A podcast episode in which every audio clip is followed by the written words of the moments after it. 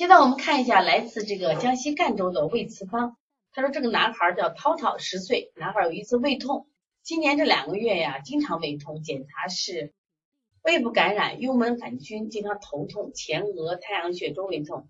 到儿童医院检查是鼻窦炎，但没有鼻涕，偶尔鼻塞，脾气较急，挑食，喜欢吃重口味的食物，不爱运动。最近吃了一个月的胃药，吃了半个月的鼻窦炎的药，每天大便一次，便正常，胃口睡眠还可以，出汗正常，胃口一般，喜欢吃的食物胃口比较好。旧病是胃病，然后呢，这个调理思路清肝火化食浊通肠利胆，调的时间感觉效果不好。请老师给分析一下这个舌头啊，第一感觉就太嫩了，就你发现没？太嫩了，就颜色太淡，颜色很淡，然后呢，质地有点嫩，这是一种虚症的表现，因为你这个舌头不标准。我不知道这个魏次方你在吗？就是这个小孩的舌头啊，是伸不出来，还是你拍的时候没有拍到舌头根？就这样一个舌头，我们来分析。首先我先看。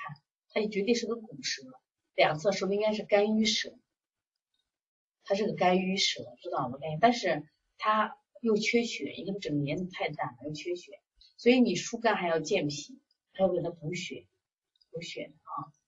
那像这个小孩胃痛呀，首先他考虑他什么呀？就是肝胃不和嘛，肝胃不和，所以你看，你看小孩腹胀，因为这反正至少至少这点舌头，我觉得他这那个啥腹胀的。腹胀的话，你就不要清肝火了，你就要填什么？调肝气，调肝气，调肝气里边，你想我们的搓摩斜肋是个非常好的方法。然后呢，从膻中一直磨到关元气海，磨丹田，敲打腿门的跟肝两侧啊。现在小孩都爱生气。然后呢，我就说像他这个胃痛，因为胃痛嘛，调足三里，足三里对于我们的胃，足三里。然后其实也可以调什么呀？就外劳宫，色淡的话，我们可以用外劳宫。外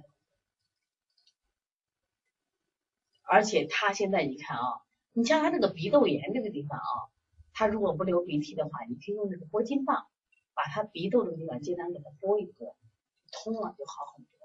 我觉得拨筋治鼻窦炎效果真的特别。